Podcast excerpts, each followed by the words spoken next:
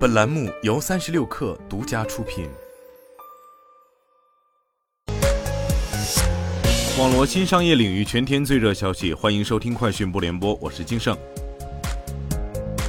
三十六氪获悉，盒马昨天在杭州的自建供应链中心投产。据了解，该供应链中心储备的商品种类超过行业百分之三十。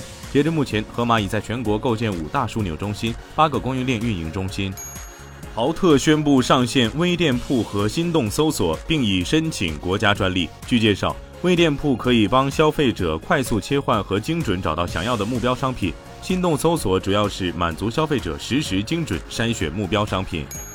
天猫国际全球直播联盟今天正式启动，首站落地日本东京。据介绍，株式会社润泰商贸、大熊物产株式会社、乐购国际株式会社、RIA 商事株式会社、Vinagora 株式会社等十余家日本红人直播机构加入联盟，包括日本博主林平在日本、资讯博主翻转日本东京、时尚探店达人罗拉在东京等当地三百个红人。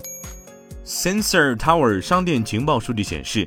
二零二二年十月，Instagram 以将近六千七百万下载量，成为全球移动应用非游戏下载榜冠军，较二零二一年十月增长百分之十七点二。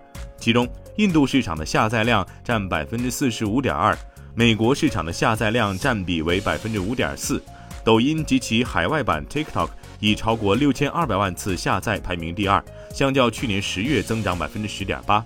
排名前五的另外三款应用依次 Facebook、WhatsApp 和 CapCut。苹果称，从昨天开始，在美国和加拿大提供安全紧急卫星服务，并将于十二月在法国、德国、爱尔兰和英国启动服务。据报道，随着亚马逊首席执行官 Andy Jassy 加大力度控制成本，公司于周二开始裁员。其中，亚马逊员工在 LinkedIn 上发帖称，他们受到了影响。该公司通知了包括 Alexa 和 Luna 云游戏部门在内的多个部门的员工将被解雇。据知情人士透露，截至周二中午，亚马逊尚未在全公司范围内就裁员计划发出任何消息，这引发了员工的不满。对此，亚马逊方面拒绝置评。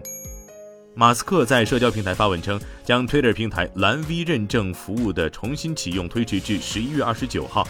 马斯克接手 Twitter 以来，启动大规模改革，于十一月五号正式推出全新订阅服务，每月收费八美元，已向用户提供蓝 V 认证标记。随后，因仿冒者在平台上制造混乱，这一付费服务于十一号被叫停。